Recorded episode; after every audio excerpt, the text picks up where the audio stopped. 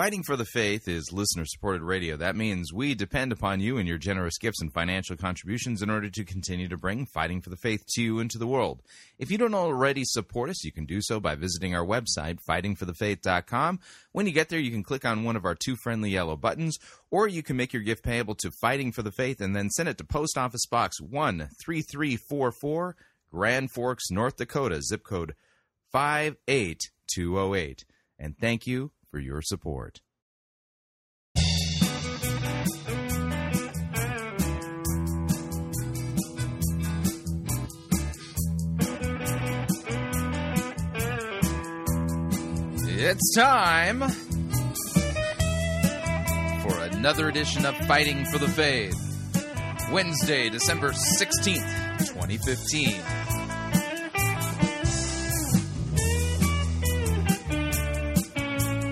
There is only 1 week left of broadcasting for Fighting for the Faith in the year 2015. We'll be taking the Christmas holiday off.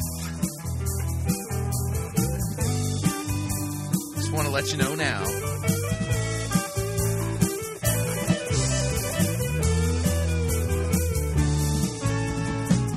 Thank you for tuning in. You're listening to Fighting for the Faith. My name is Chris Roseborough. I am your servant in Jesus Christ, and this is the program that dishes up a daily dose of biblical discernment, the goal of which help you to think biblically, help you to think critically, help you slow down, stop, open up your Bible, and compare what people are saying in the name of God to the Word of God.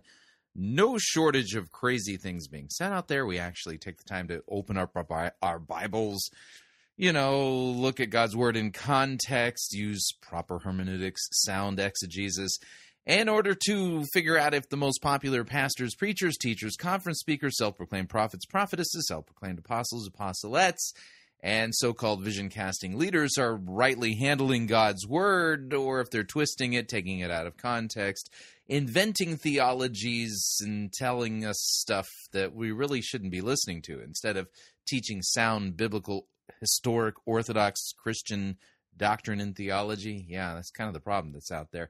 And one of the ways you learn how to employ good biblical discernment is learning how to listen to good stuff. And we have been listening to a series of lessons delivered by Pastor Jeremy Rohde of Faith Lutheran Church at Capistrano Beach, California, as he's been working his way through the book of Ecclesiastes. And this is just stellar stuff, really good stuff, fantastic set of lectures. So we're up to lecture number 5, I think, in the series, so let's get to it. Without any further ado, here's Pastor Jeremy Rohde in his next installment on his teaching on the book of Ecclesiastes. Good morning, everyone.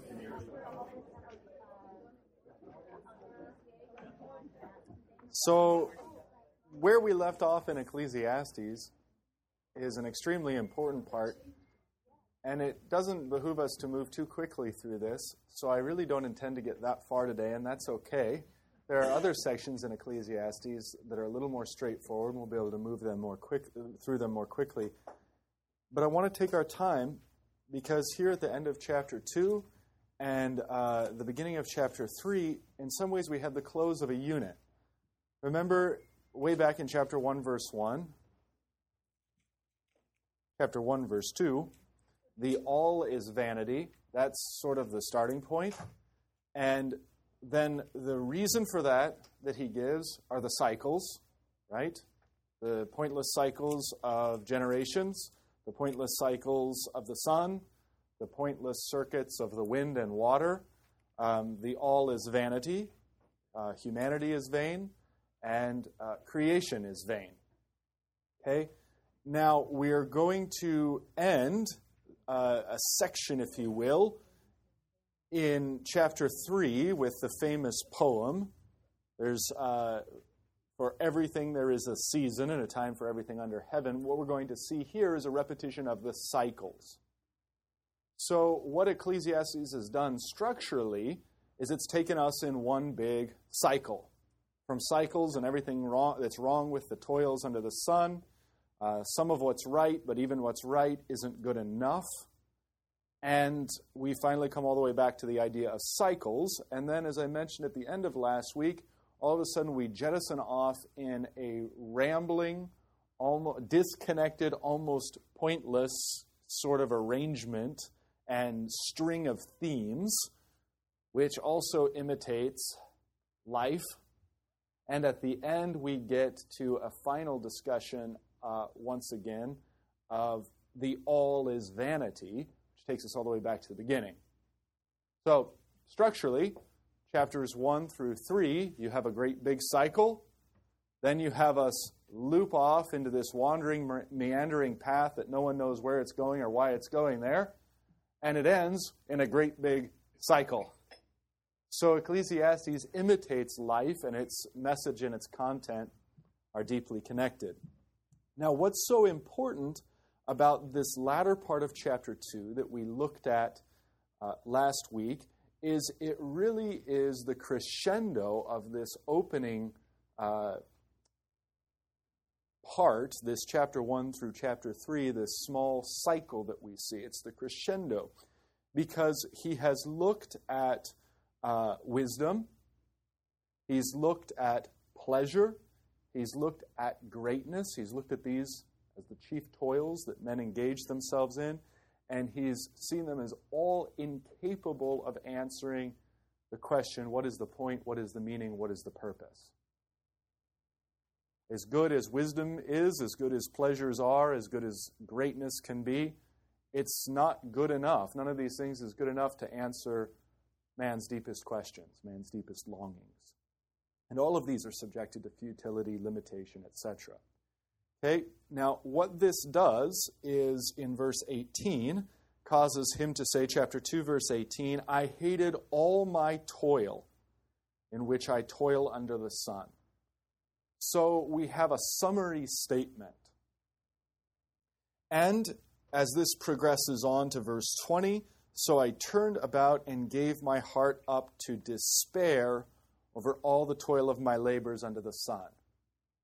Hatred of life and despair, which in Ecclesiastes means you've reached not the bottom, but the top. Because in Ecclesiastes, that's the point.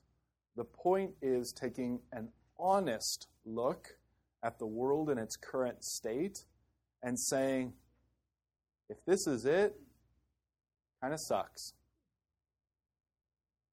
Now again, what we're doing biblically is we're painting the silhouette for Christ who promises to bring a new creation, a new world, a new ordering to all things. Behold, I make all things new.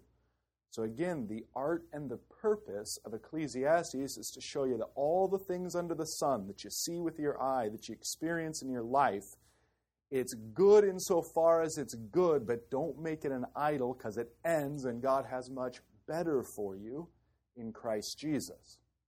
So with that in mind, then the high point of Ecclesiastes is when you have come with Solomon in wisdom to realize that all the toils, good as they may be, are in the end vanity, meaningless, incapable of filling you. So that's what I meant or mean when I say the dignity of despair. You've reached the high point and a hatred of all the pursuits, all the toils. In fact, going back to verse 17 of chapter 2, a hatred of life, which sounds so anti-Christian, and yet it is the epitome of Christianity. As Jesus says, whoever loves his life will lose it. Whoever hates his life will gain it. So here we are engaged in the business of hating life, hating the toils, and despairing of it all. Why? So that when Christ comes and speaks to us, we may gain him in all that matters. Right? In fact, gain back our life. In fact, gain back the world as God intends it. All right. Now, again, Ecclesiastes isn't engaged in dialogue with God. In fact, God is silent. And the God of that Ecclesiastes speaks of is a God that is graspable apart from divine revelation. That is, it's God as you come to know him and understand him as he is under the sun. In other words, to know the God of this latter part of chapter 2 of Ecclesiastes, you just need your reason and your senses. experience and a healthy dose of honesty. And in fact, you see something very shocking.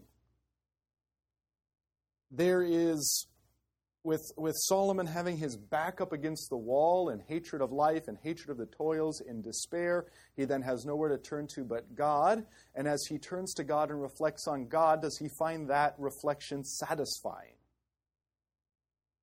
No.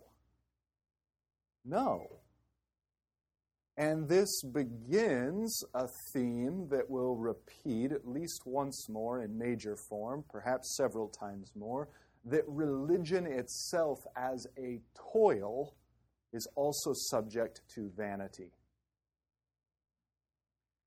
Now, let's take a look at this a little closer, and you can see what I mean from the text itself. Look at 22. What has a man from all the toil and striving of heart with which he toils beneath the sun?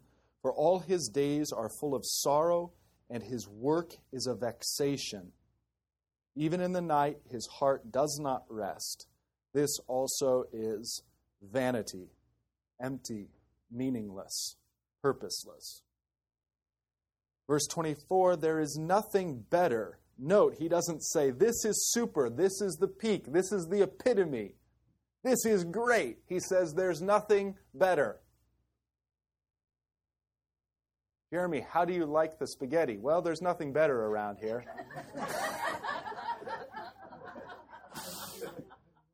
Not exactly praise, okay? Not exactly praise.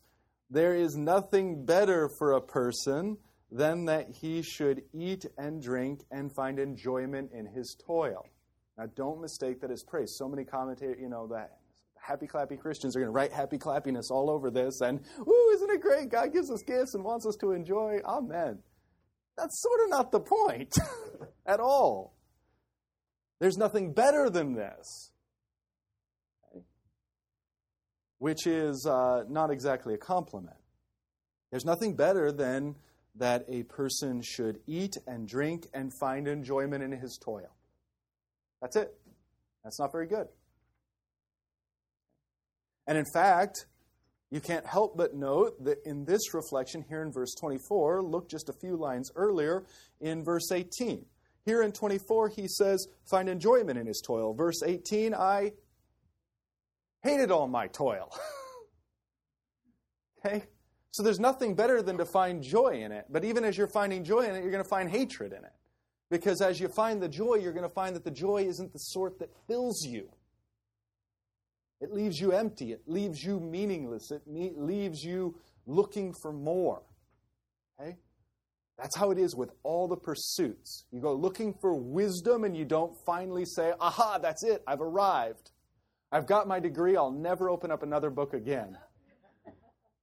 That person's not wise. That person's the biggest fool imaginable. So wisdom always leaves you wanting more. Pleasure. You pursue the pleasures.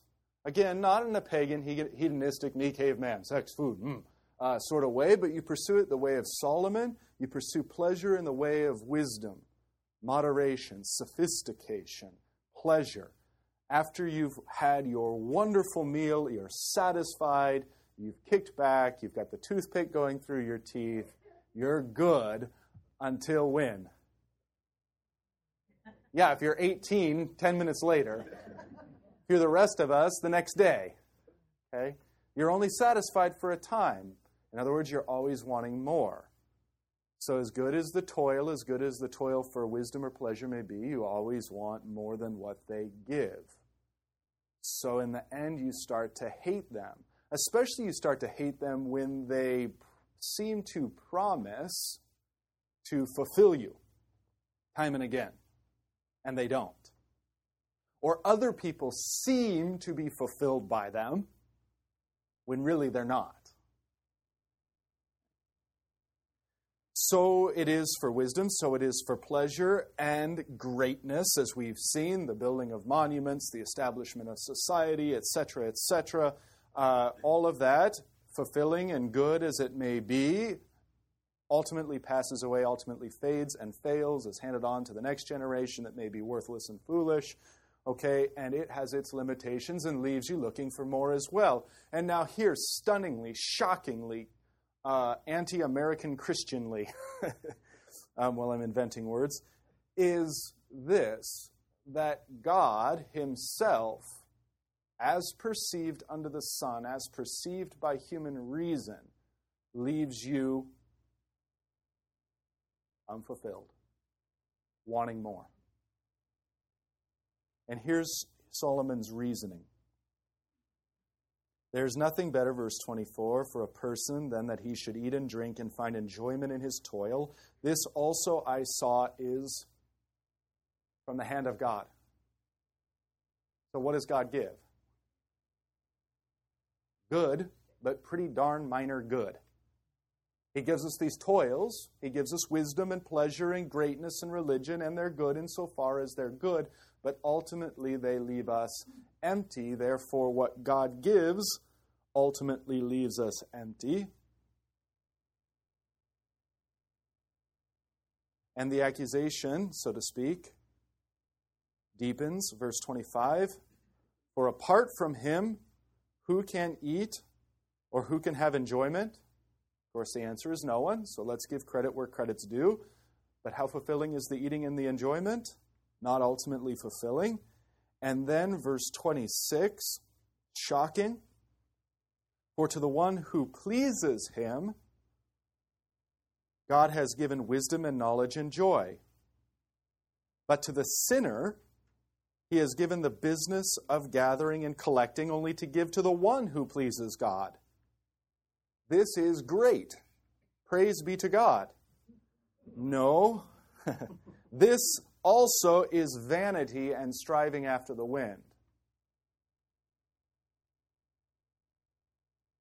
Is Solomon happy with the God that his reason gives him?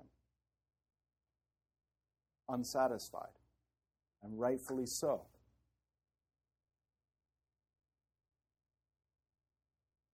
Now, here's the point. As we covered a little bit last week, for the one who pleases him, God has given to the one who pleases him, God has given wisdom and knowledge and joy. But to the sinner, wait a minute, what's the Bible teach us? How many sinners are there? Yeah, we have all sinned and fallen short of the grace. So what is this business? If we're all sinners, then what is this business that to the one who pleases him, God has given wisdom? We're all sinners. Why does God choose one sinner to have these blessings over another? He does what pleases him. Is that fair? Is that just? Is that satisfying? Solomon says, no, it's vanity. It's empty, it's purposeless, it's pointless, it's not right. And Solomon isn't alone in this. In fact, if you read the Psalms, you'll see this repeatedly. If you've got a Bible, turn with me to Psalm 73. I want you to see this just so that you know I'm not misreading Ecclesiastes here, but that you'll see this is a theme common to the Scriptures and indeed even written in the hymnody of Israel. Psalm 73, a psalm of Asaph, one of David's friends. Solomon was David's son, so it may well be that Solomon was paying attention and learning something here. If you look at Psalm 73, truly God is good to Israel, to those who are pure in heart. But as for me, my feet had almost stumbled, my steps had nearly slipped, for I was envious of the arrogant when I saw the prosperity of the wicked. Okay, here's my statement of faith, statement of belief. Truly God is good to Israel, and he's good to those who are pure in heart. That's my statement of faith. Now, what conflicts with that? My experience, what I see with my eyes. Because what I see with my eyes is that God blesses the arrogant and the wicked with prosperity. And that is why my feet had almost stumbled, my steps had nearly slipped. In other words, I almost lost my faith in God. Because what I learned about him in his word and what I experience in the world are irreconcilable. What I learn about God in the word is that he is good to Israel, good to those who are pure in heart, and what I see with my eye is that he is good to those who are arrogant and wicked. And the pure in heart all too often suffer.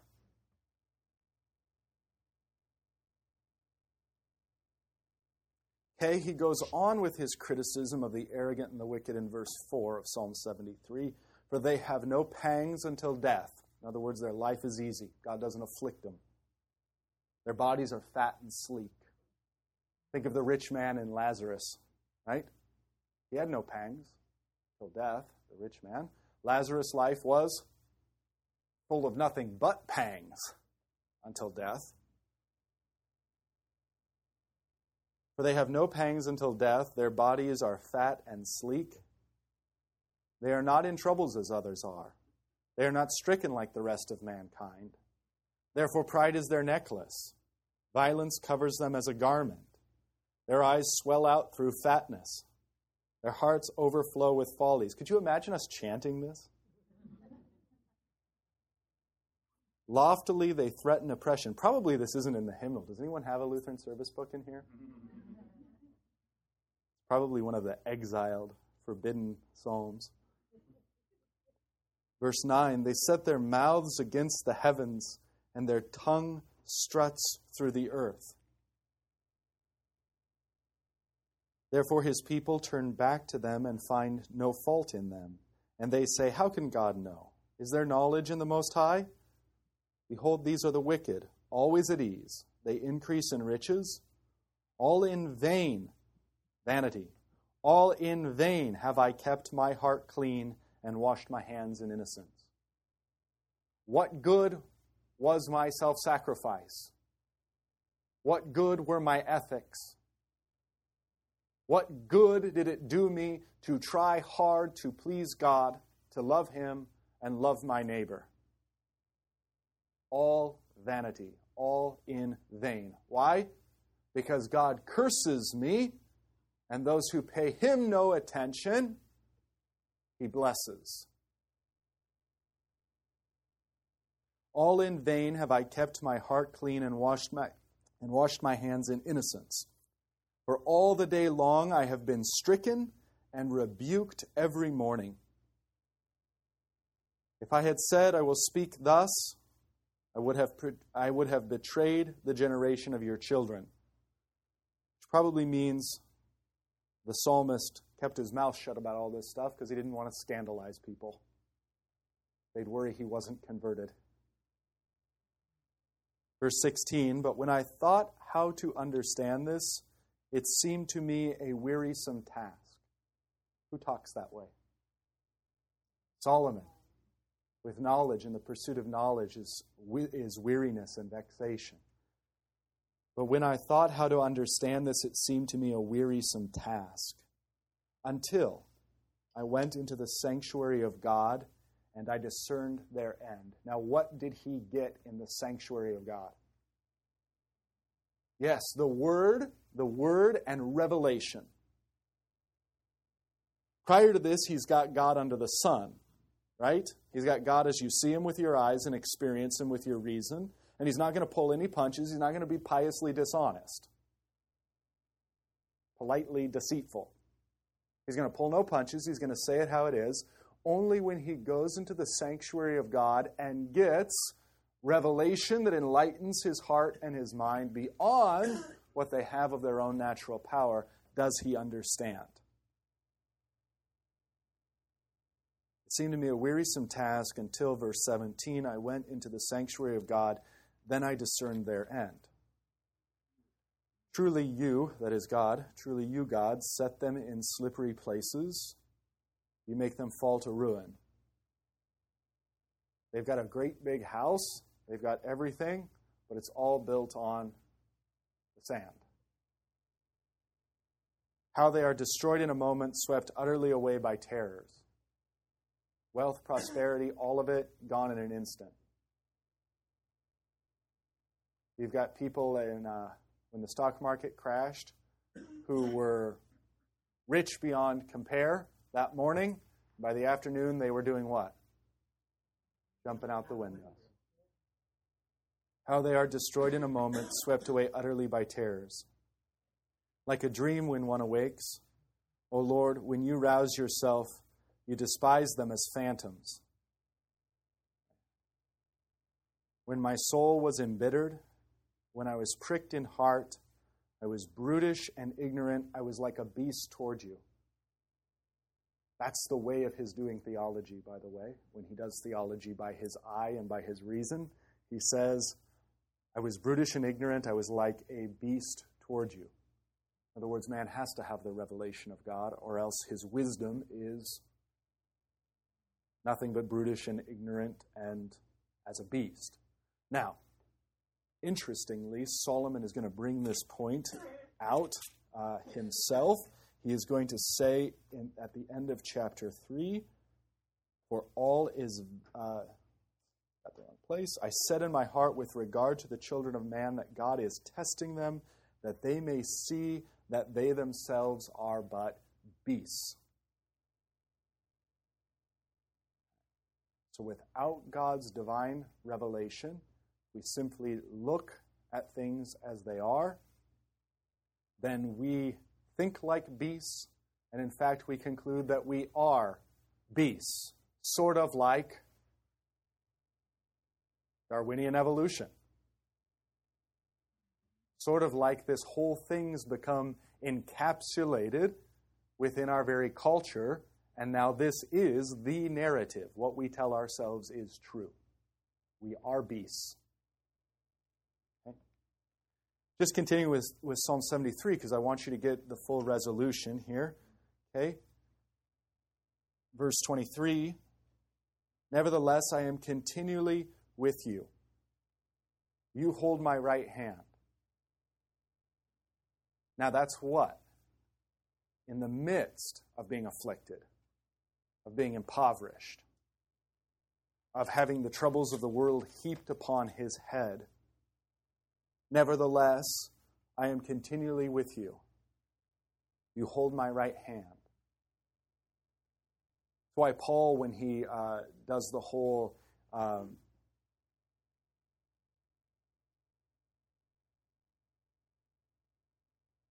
can sickness or death or anything else in all creation separate us from the love of God in Christ Jesus? Argument. The answer is no. And as he lists all the troubles and afflictions that man goes through, he says, in all these things, we are more than conquerors through him who loved us. Now the key word there is in. Because false Christianity says when God saves you from these things, then you are more than conquerors.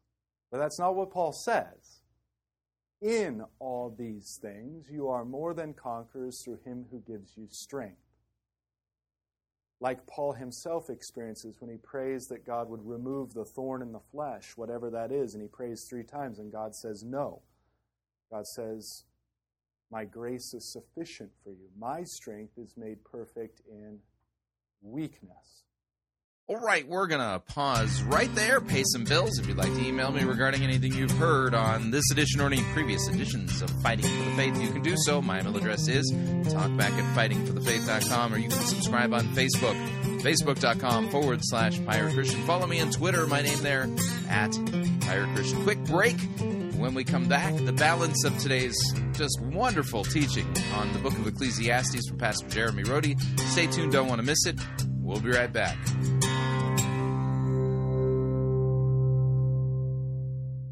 If you want advice on how to have your best life now, you are in the wrong place. You're listening to Fighting for the Faith.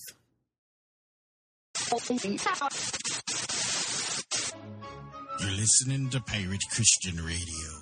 We'll be taking your false doctrine now. No,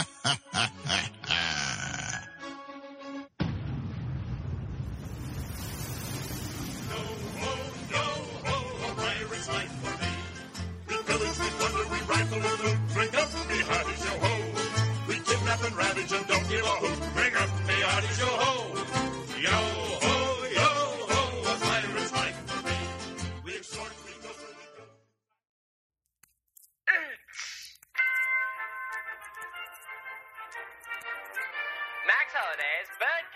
Theater presents Church Day Select.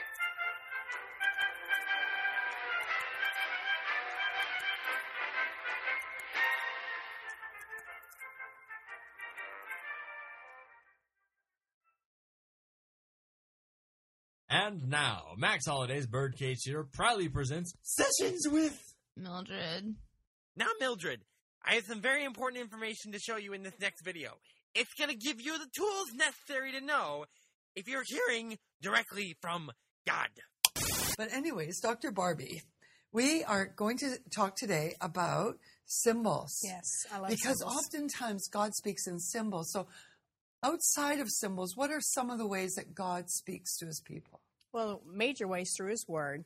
But his Holy Spirit speaks to us and communicates to it through a symbolic language, through even signposts on the highways, through music, through the dance, through nature. The other day I was at your home, and a dove kept flying by the window. And to me, it was the Holy Spirit bringing messages through the dove appearing, which represents the Holy Spirit. So as you can see, Mildred, God talks to us in many, many, many ways in everyday life, which is why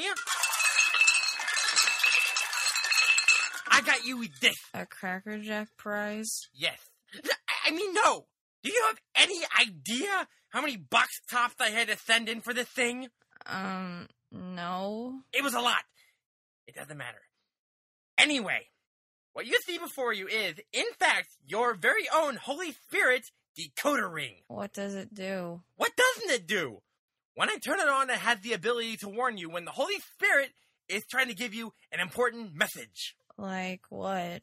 Oh, I'll show you. We know that the Holy Spirit can talk to us in all kinds of ways. He could even be trying to send me a message through this radio right now. Hold on, let me change the station.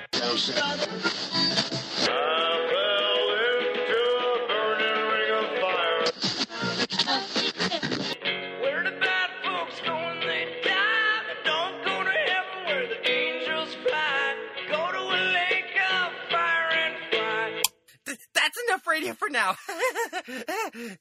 Let me help you turn on the ring. I have a great idea. Why don't you take it out for a test drive? Aren't you gonna come with me? You know I can't leave. Being under house arrest is so much fun.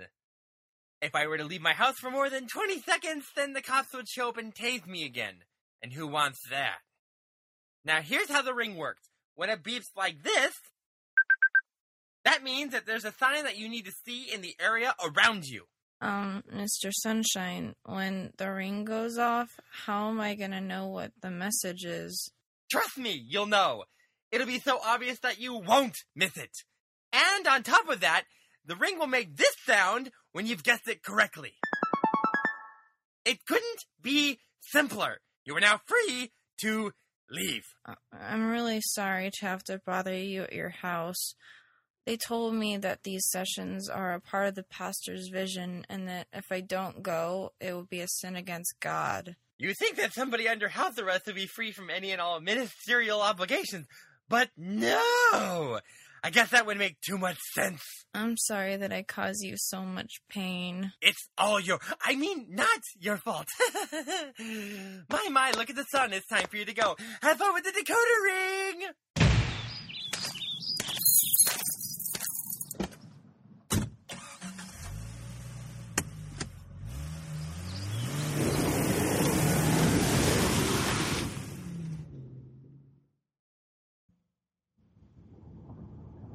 I wonder when this is gonna go off. I see a McDonald's. I see a sign twirler dressed up as a hot dog. And I see the town park. You want me to go to the park? Okay.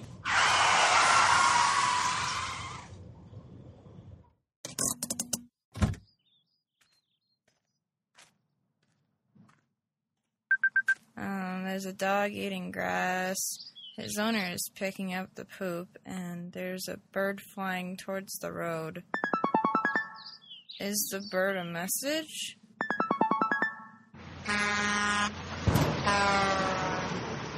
The little bird just got hit by the truck. I think I get the message.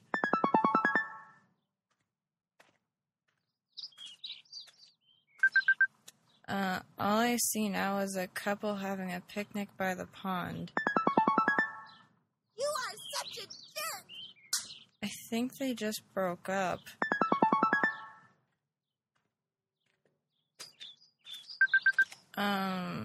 There's a tetherball court, but there's no tetherball or rope. It's just a pole. I don't see any kind of message here. I think you're broken. I'm gonna take you off my finger now.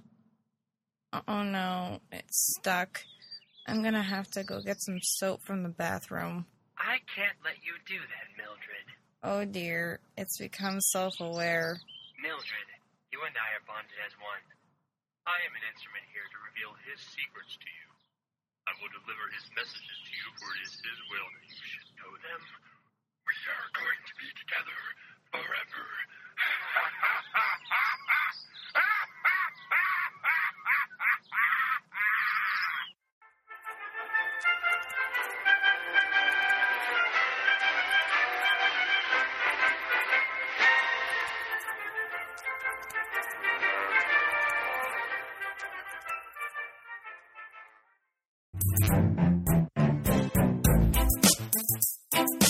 Every summer for the past 15 years, youth have been immersed in the waters of their baptism at Higher Things conferences. On January 2nd, we invite college students and young adults to the campus of Concordia University, Chicago, for an evening spent drinking from the fire hose of the gospel. This unique Higher Things Lutheran Unconference will begin with a service of Vespers and end with evening prayer. In between, 7 incredible Lutheran pastors will take the stage for just 20 minutes each. A sit-down dinner will be provided with a Q&A session with a speaker panel. Registration is just $100 per person. Go to higherthings.org for more information. That's higherthings.org.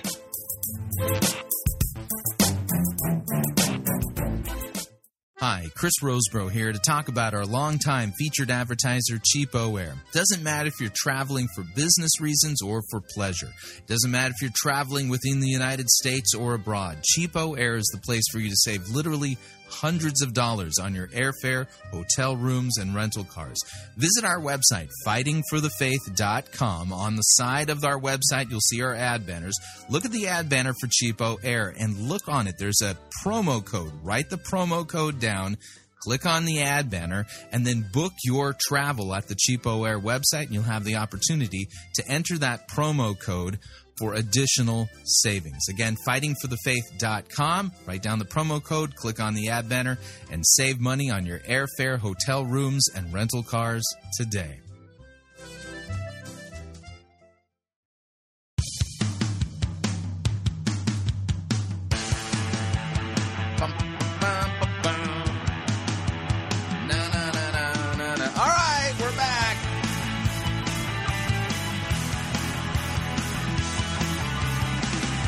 Warning! Listening to Fighting for the Faith could cause you to become supremely dissatisfied with your church, especially if your pastor never actually teaches the Bible with any depth.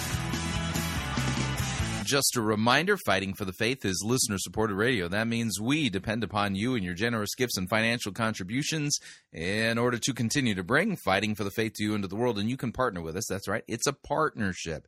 Visit our website, fightingforthefaith.com, and look right there on the page. You can see them all over the place. It's our two friendly yellow buttons. One says donate. The other says join our crew. When you join our crew, you're signing up and picking your rank. That's right. You can pick your rank. And the lowest rank is Powder Monkey, and that's a commitment of $9.95 every month. After that, Gunner's Mate at $24.95, Master Gunner at $49.95, and Quartermaster at $99.95, and we're currently looking for the equivalent of 600 new Powder Monkeys so that we can afford to, kind of bring out phase 2 of the new Pyro Christian website. And so, yeah, you've seen the update. You've seen, kind of the general direction that we're heading. and we're constantly trying to improve it and expand our offering in the way in which we serve the body of Christ. And you, by partnering with us, makes it possible for us to keep doing what we're doing, as well as roll out the next things that we would like to do by being able to hire some more people to work with us on our, daily crew, so that we can, continue to get the word out about Christ and Him crucified for our sins. Now, if you'd like to join our crew, again, fightingforthefaith.com, click on Join Our Crew, pick your rank and join our crew. Of course, if you'd like to make a one-time contribution, you could by clicking on the Donate button, or you can make your gift payable to Fighting for the Faith and then send it to Post Office Box 13344, Grand Forks, North Dakota. Zip code 58208, and let me thank you, truly thank you for your support, because we cannot do what we are doing here without it. All right, now here is the balance of today's lesson on the book of Ecclesiastes from Pastor Jeremy Rohde. Here we go. See, so when we are weak and afflicted, then the Lord may be strong in us, and indeed be with us. In all these things we are more than conquerors, or as Asaph says, nevertheless, despite all these things befalling me, all these things that I am in and suffering in, I am continually with you. You hold my right hand. You guide me with your counsel. And afterward, you will receive me to glory. That is, when I die, I'll be with you. Whom have I in heaven but you? That's a little different perspective, isn't it, than American Christianity, where what's the best part of dying? It's a reunion of the people you love, and then it's Disneyland for adults or something. But look at the psalmist's reflection, how different it is. It's not all about the stuff. It's not even about our loved ones. Whom have I in heaven but you? Heaven is having God. Jesus says the same, doesn't he? This is eternal life, to believe in the Father and the one whom He has sent. So eternal life isn't a place, relationship. Possess the Father and the Son. You possess something even greater than the heavens and the earth, even greater than all creation. Whom have I in heaven but you? And there is nothing on earth that I desire besides you, which would be a wonderful way of summarizing Ecclesiastes. Because Ecclesiastes is going to methodically, systematically show us that nothing on earth will fulfill our desires or is worthy of our desire, but only the Lord Himself. There is nothing on earth that I desire besides you. I hate life and I hate earth. I love you. 26. My flesh and my heart may fail, but God is the strength of my heart and my portion forever. For behold, those who are far from you shall perish. The rich, the wealthy, the successful, the ones that it appears to our eyes that God has blessed, those who are far from you shall perish. You put an end to everyone who is unfaithful to you. But for me, it is good to be near God. This is the resolution. I have made the Lord God my refuge, that I may tell of all your works. So the lesson of Psalm 73 is simply this: would you rather be rich and godless, or poor and have God with you? And in Ecclesiastes, what his task is to impoverish you, to take everything that you have and love away from you, so that you are truly poor, so that you can receive Jesus and His blessing. Blessed are the poor, He says in Luke. Blessed are the poor in spirit, He says in Matthew. You can be poor and poor of spirit, even if you're an American and wealthy comparatively to the rest of the nation, because why? You realize that these things aren't your possessions. These things aren't anything compared to God. All right. So do you see how Psalm 73 is right in accord with what we've seen in Ecclesiastes so far? All right, any questions or comments before we continue along?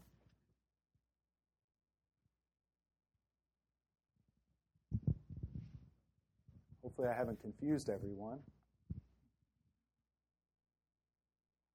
Okay, let's move on a little further then, back to Ecclesiastes chapter 2. Yes. Oh, yes. Question up here. Sorry, Jim. Right up here, Estella.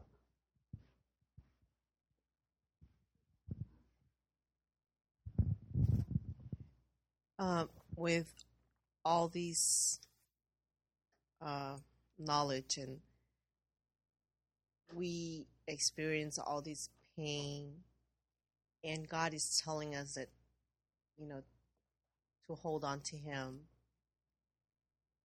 But our attitude is always going to be like how Solomon feels, that struggling constantly with this meaningless, but in the same time, our needs are also, you know, big, and our body or our mind are trying to, you know, to pursue those meaningless, you know, things and idols or whatever.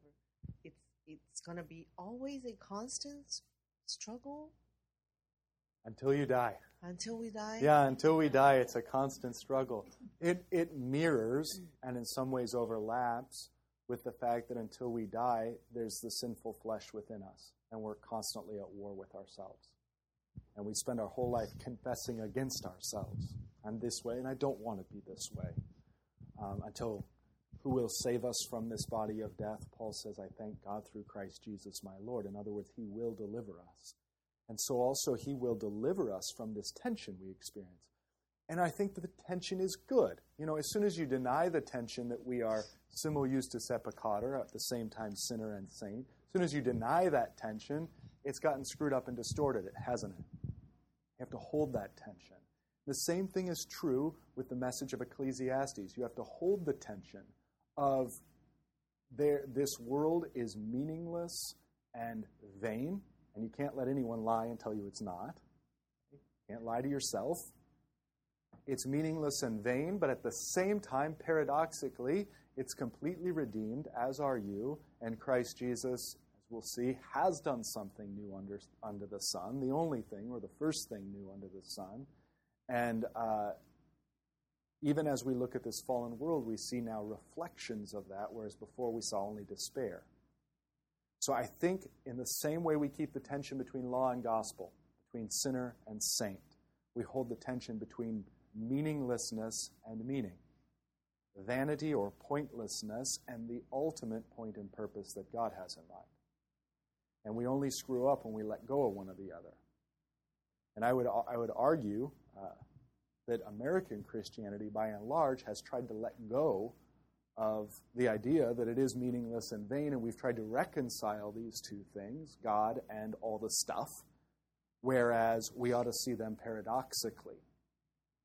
Good only insofar as they're good, but ultimately meaningless, ultimately only a void that can be filled by Christ. Yes, sir? Two questions. First, Ecclesiastes 2:24. I don't have anything on Psalm 73, but on Ecclesiastes 2:24, he says, "This also is from the hand of God." What does the "this" refer to? Is that referring just to the fact that there's nothing better for a person than he should eat and drink and find enjoyment, or does it refer to the fact that that's hateful and it's the best we can do? Because earlier on, he said, "It's this. I hate it," and now he's saying, "This is the best I can do." So, what does the "this" refer to? Both of those, or just to the latter one? I think it's to the simple referent. Although, you know, the more complex, I think, is also true. I just think exegetically, the text is saying, what is from the hand of God specifically is that a man eat and drink and find enjoyment, but that's it. So it's a blessing, but it's a blessing subject to futility. Just a limited blessing, mm-hmm. Not the fact that it's actually kind of a curse was all. Right. I was just wondering. I think that that's implied there. Also, the hand of the Lord. What is one of the idiomatic ways that the Old Testament talks about God's curse being upon someone? Call it the hand of the Lord. The hand of the Lord was upon me. The hand of the Lord was upon Job. That's an idiot. So I think that there's probably a play on that concept. that the God available to us under the sun, by our sight, by our human reason, is a God who blesses and curses, and even in the blessing, enjoy it for what it is, but there's a limitation, a futility, a curse already written into that by God. You know, so it's like as we reflect on, give us this day our daily bread, we recognize, as Luther says, or we realize that God gives daily bread to everyone, even to the good and evil alike. Okay. What good is that daily bread? A lot of good. Without it, you die. But what good is that daily bread if he gives it to the good and wicked alike? Very limited. What good is that daily bread if ultimately we die no different than the wicked? Limited. So I think that that's the sense of that. He wants to give credit where credit's due and yet state the limitation or the futility that God's written into that blessing. Does that sort of answer question one? That answers question one. All right. Let me ask, can I ask question two? Or Alice looks like she wants to ask a question. I'll give it to Alice. So she... Yeah. Okay. Because it's on the same topic, and then I'll hand it back to him. Where it says, there's nothing better for a person than he should eat and drink and find enjoyment in his toil. You know, we've always been taught that man is happy when he toils and finds... You are? Monday morning. Oh, yeah, that's what I teach. I don't really mean it. But that's from God. God has given us to work the earth. Yeah. That's his gift to us. Right. But if we hold on to that too tight, or even if we don't, it too is futility.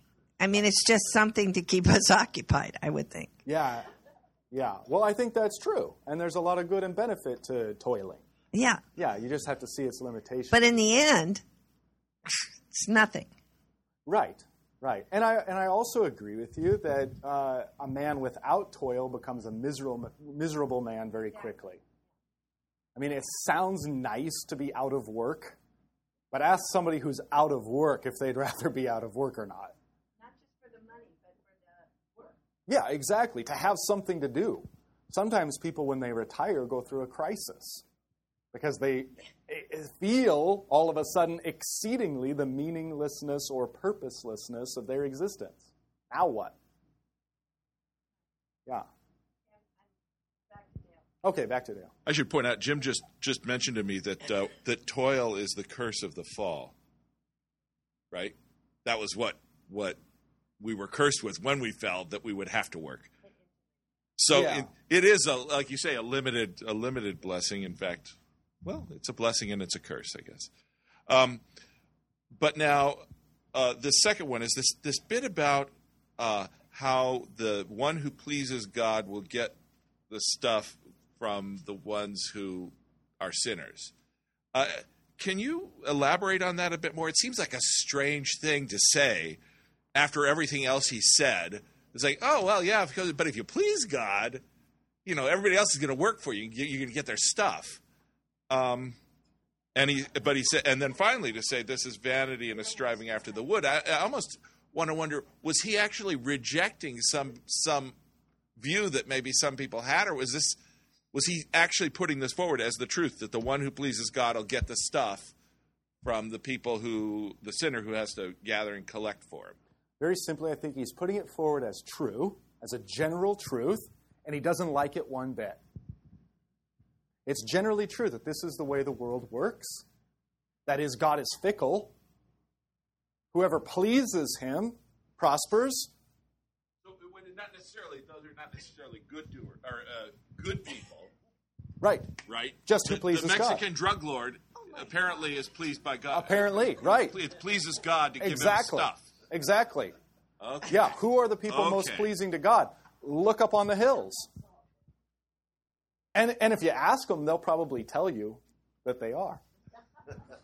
Now the way that the church, of course, has embraced and adopted this is in prosperity theology. So that the pastors say, we are the ones who have pleased God, therefore give us your wealth. No, well, they don't say it that crassly. We are the ones that have pleased God. That's why we're so wealthy and deserving of this wealth. God is making sinners to serve us, and we want to bring you into this as well. You should be God. You should be pleasing to God as well, and you should also reap some of the fruits, and the rest of the world should serve you just as you serve us. It's really the backbone of the prosperity gospel. Now, Solomon didn't have that in mind, obviously, but the dynamic is the same. And I think Solomon's saying, very simply, this is the way it is, and it's vanity. It's terrible. It's wretchedness. Even though there's a foundational knowledge that we're all sinners, he seems to be distinguishing between two groups of people, those who please him, but to the sinner, opposite. He's given, to the one who pleases him, he's given wisdom, knowledge, and joy, which you wouldn't think would be a reward for a sinner, unbeliever, But to the sinner, he's given the business of gathering and collecting only material things in darkness. And then he says, only to give the person in darkness who's collecting and gathering to give their things to the one who pleases God. He's making two groups oppose each other, the sinner and the one who pleases him. So it sounds like a believer would be the wisdom and knowledge and joy, not just another sinner. Mm-hmm. And some have tried to take that read on it. The problem is, how many believers do you know for whom this is true? Or how do you reconcile Psalm 73 and Asaph, right? Is it his experience that the good, that the believers, that the children of Israel are the ones who are prospering? Well, is prosperity wisdom, knowledge, and joy? Yeah. Yeah? Yeah, insofar as. Or is joy opposed to happiness and knowledge opposed to book learning, or wisdom opposed to prosperity of business and how to do things well? Well, it's certainly not heavenly wisdom or heavenly knowledge or heavenly joy. It's joy, knowledge, and wisdom that are under the sun. Oh. Then why is it opposed to the sinner? He said to the one who pleases him, but to the sinner. Right. Different. In the first place, are those who please God also sinners? Yeah. Solomon knows that. So there's a little bit of irony, a little bit of tongue-in-cheek, just simply in how he says it, the designation between the two. But ultimately, why he brings the two out, those who please God and the sinners, is look. Look around you. The wicked, are they sinful? Absolutely. The wicked, do they prosper? Absolutely. The sinful and the wicked prosper? Apparently, they've pleased God. Who suffers, according to these verses? Sinners. I'm suffering. Therefore, I must be a sinner. The people up on the hills must be God-pleasing. Right. He gives them knowledge and wisdom and joy. He gives me sorrow and confusion and frustration. And then instead of saying this is all great, Solomon says this is also vanity and striving after the wind. So, again, I think Solomon's stating that this is how it is, generally. Those who please God prosper, and those who are sinners suffer and end up serving the rich. And instead of being okay with this, Solomon denounces it. He says it's vanity. It's part of what's wrong with the world. It's me again. I'm sorry, friends. What if... And I hesitate to ask this. I really do, but I don't. Dale says I don't, but... Oh, Jim said that? Oh, my God. This also I saw is from the hand of God. For the one who pleases him, God has given wisdom and knowledge and joy, but to the sinner. Could that possibly be a precursor to Christ? But to the one who pleases him and to the sinner... I mean, it just occurs to me that... With the special revelation of Christ, you can read these verses in light of Him. But now you're doing your theology under the S-O-N, not under the S-U-N. And Solomon's M.O. is not to do theology, at least heretofore, in light of Christ, in light of the Son, but in light of reason what you see with your eye, and the S-U-N, that's sun. Again, you know, the problem with reading this in like the old 1950s devotional sort of way of be a God-pleasing person and you'll prosper and sinners will get bad things. The problem with reading it that way is what? Solomon calls it vanity. So you can't say this is good and God-pleasing and the way it is, and then read that line where Solomon says it's all vanity. You'd have to erase that. Yes, Carrie. As we're talking about it, and maybe you've already said this, but I'm just what I'm reading into this is that both the wisdom, knowledge, happiness, and the storing up of stuff are vanity. Exactly. Exactly right. Yes. Okay. So that even the one who pleases God and gets all this stuff, wisdom, knowledge, joy, add to it the other toils, right? In the end, all those toils are vanity and life is vanity. The all is vanity. Exactly. Exactly. Okay, Dale's back. Let me see if I can. I just want to try and kind of summarize the thought that I thought I got from you, and that is the idea that someone pleases God. I don't know that we necessarily need to read into that he did all kinds of good stuff. Right. Right. It's just, well, it pleased God to give this to him. Exactly. It's more. It's not so much that he's such a God-pleasing person. It's more like, God in his good pleasure just decided to give him that. I mean, yeah, he's a Mexican drug lord and he drives a fancy car. I guess God decided that's what he would do. It pleased God to do that. Exactly. Is that? I mean, that's sort of the idea exactly, I'm getting. Yeah, you're clarifying exactly what my sentiment, exactly what I'm trying to say. Yeah, thank you.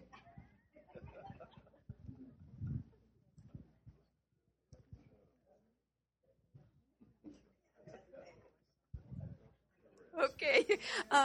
Well, isn't this, we struggle with this because deep down we're all hedonists.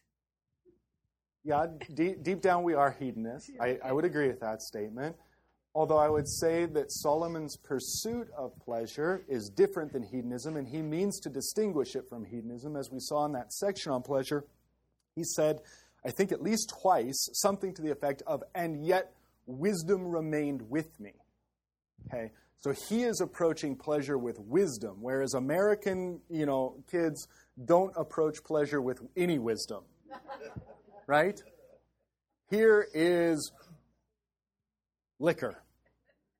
Let's pursue pleasure, and let's pursue it without wisdom. It's going to go great for a little while, and then it's going to go really, really poorly. And hedonism is that way. Hedonism just says, me, mine, consequences be damned.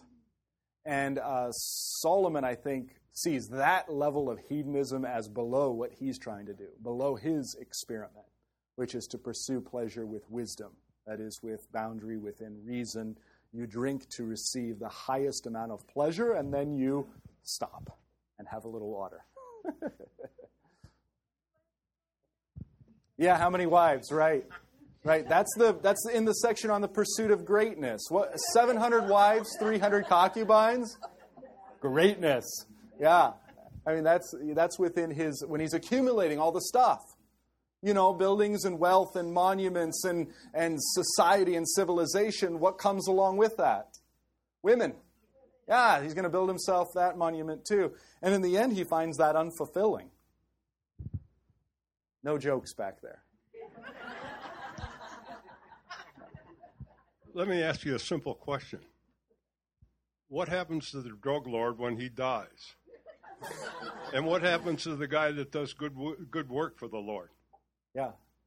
Yeah, that's, again, it's a little difficult to deal in abstracts, but Jesus tells the parable of the rich man and Lazarus, and I think that that's really sort of, again, speaking in general and broad terms, to be the way we look at it. So that the rich drug lord who has everything but has it all on the basis of wickedness and corruption, ultimately the scales of injustice that we see, while Lazarus, the righteous one, suffers and has dogs licking his wounds, That scale gets balanced at death. And in fact, that scale really favors Lazarus, where you'd walk out of that parable saying, I would rather be a poor Christian than a rich drug lord. I would rather be a poor Christian than an unbelieving president of the United States. Right? What does it profit a man to gain the whole world if he loses his soul? Did I answer your simple question? It wasn't very simple, Jack. I believe that when the mornings, when we pray the morning prayer at the small catechism, and it says that we're praying that keep us away from temptation and may our doings pleases you. I believe that the role of God in our lives is really, He is in total control, and that is not because our doing pleases Him, is how He protects us from, it's like He's taking care of us, and we are going, off of our way and keep sinning. But that specific sentence that's saying that our doing may pleases Him is because of His faithfulness and His role in our lives that keep us away from, to keep us in Him, under His control, and I don't know. Yeah. It's not us what we do. Right. Yeah, when we pray that all our doings in life may be pleasing to you, implied in that prayer is that if left unto myself and my own devices, what I do won't be pleasing. Therefore, I'm praying that you would bring me in conformity to your will. Right. And all of that, Luther's morning prayers, of course, in the light of the SON, the revelation of Christ. And under Christ, we have no problem receiving all good things as coming from the Father. We're encouraged to believe that everything He gives us is a blessing, and we're to enjoy it insofar as He permits, and that He's giving us even greater things in His Son, Jesus.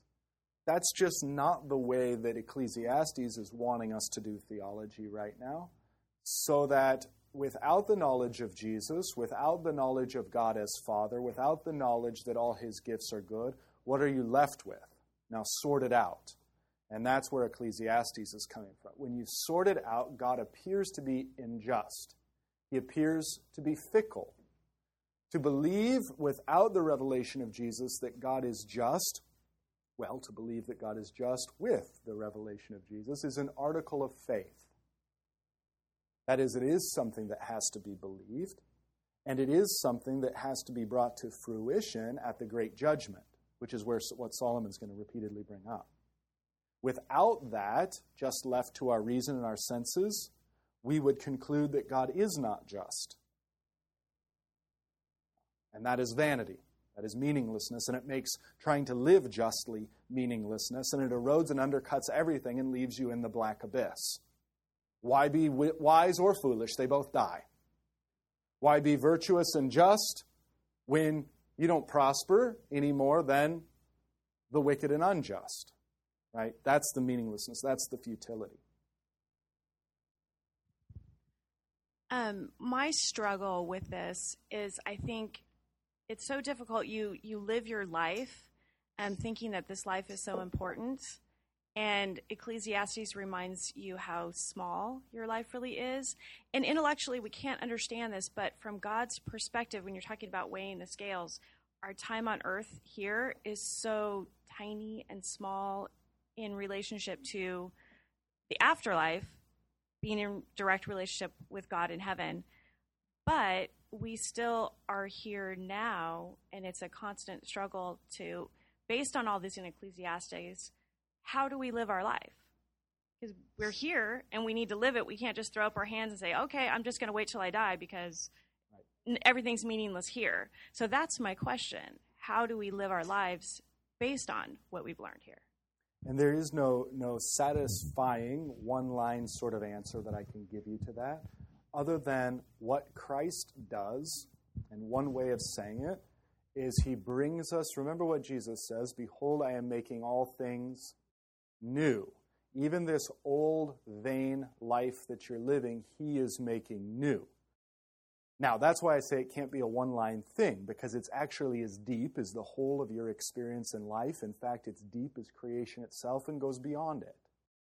But one thing that I've pointed out before is in the futility of cycles, the futility of generation after generation after generation after generation. Enlightened by Christ and by the gospel, we are taught when we see that cycle not to see only meaningless. We see meaninglessness when we put on our under the sun glasses. When we put on our under the S-O-N glasses, what we see is a God who is patiently waiting for the fullness of the elect to come in. In other words, the cycles have an end, the cycles have a point, the cycles have a purpose. God is patiently waiting, not wanting any to perish, but all to repent and come to everlasting life. In the same way that Solomon points out the pointlessness of the circuitry of the wind blowing here and there and everywhere, Jesus points out that you don't know where the wind comes from or where it goes. And he says, so also is the Holy Spirit, but you know he is working. So when you consider the wind and the circuitry and the pointlessness of the wind, stop and reflect on the fact that the Spirit is moving and going about his busy circuitry and business and for point and purpose. Okay? In the endless cycle of the sun rising and falling and rising and falling and rising and falling, and then you die, now we know Christ is the one who has come under the sun, who has made himself one with creation by his incarnation, and in his dying and rising, we see all creation now proclaim that. So under the light of the S-O-N, now we see the days that every day the sun itself is preaching to us Jesus. As the sun sets, we recall his death. As the sun rises, his resurrection. Every day. The week itself is remade so that the eighth day is the day of Christ's resurrection. It's our Sunday. It's the last day and the first day. It's the eternal day. We look also then at the cycles of the seasons. In places other than California, they have 4 of them. And in these seasons, there's a dying, a fall, an aging and decay, and a winter, a death that comes back around to spring, to life, to resurrection, and to summer joy. Okay? So that the year itself proclaims Jesus, his death and his resurrection over and over. Now, you don't get any of this unless you get Christ and you get that he is making all things new. Then insofar as the Spirit enables you to begin to see all things new, what you see are 2 worlds colliding. You see the old world, and the key to be a good theologian after Solomon is to be able to be so brutally honest about that. And not sugarcoat it, what that old world is and what its limitations are, and to not get sucked into thinking it's other. And at the same time, then, in the fullness of the revelation of Christ, to begin to see evermore how the new world, the new heavens and the new earth, the new creation is breaking into the old. Such that Paul will even say about you, what matters is not circumcision or uncircumcision, but a new creation. It's what Jesus is talking about when he says that in order to see the kingdom of heaven, what on earth is he talking about? To see this new world breaking into the old, to enter this new world breaking into the old, you must be born again. Because if you try to see it with your fleshly eyes, like Ecclesiastes, you won't see it. You must be born again, given new eyes through which to perceive it. You yourself must be made new. Then you will begin to see the new heavens and the new earth already breaking in, already budding, already destroying this old world's order. One of the key moments is, of course, the incarnation. But one of the key and definitive moments is the resurrection. because this old world and Ecclesiastes' whole theology is ruled by death. Because it's the norm and it's the standard and it's the thing that no one can overcome. It's the greatest power known to man. That's why our governments are all based on death. What happens if you get out of line? Death. There's varying degrees of that death. You know, you get a ticket, you got to pay a fine, you go to prison. Ultimately, you push hard enough and death. It's the power of nation against nation. It's ultimately the ultimate power we have over one another, death. That is the power of the world, and it is the foundation upon which all fallen civilization has been built. It's not just a culture of death, it's a world of death. Which is why Easter is so definitive. Because now, all of a sudden, death has lost its grip. Death that had full control, all of a sudden, one man has slipped through its fingers. And there are suddenly questions and rumors that maybe death isn't as powerful as we thought. Maybe if this one man has defeated death, he knows the way that we also will defeat death. So deeply do his closest disciples come to realize this and believe in this, that when the sword is put to their neck and they say, "Here is our power. We will put you to death unless you be silent and end this lie." They realize the power of death could not defeat Jesus and will not defeat them. And in the ultimate act of weakness, being put to death, they defeat death by being faithful to Jesus. You see, it's a wonderful, wonderful thing that Jesus is doing in his resurrection. He is overturning the power of death itself, overturning and inciting out this whole world, and he invites you to live with him and to realize that they can take your life, but they don't take your life. And they can put your body in the grave, but I will raise your body from the grave. And death no longer is your master. I am your master. And therefore, do not be afraid. You will have tribulation in the world, but I have overcome the world. So we live as citizens then in his kingdom and as free men who are not afraid of death, who are not afraid of that power. At least when we're in our right minds. And you see then the dignity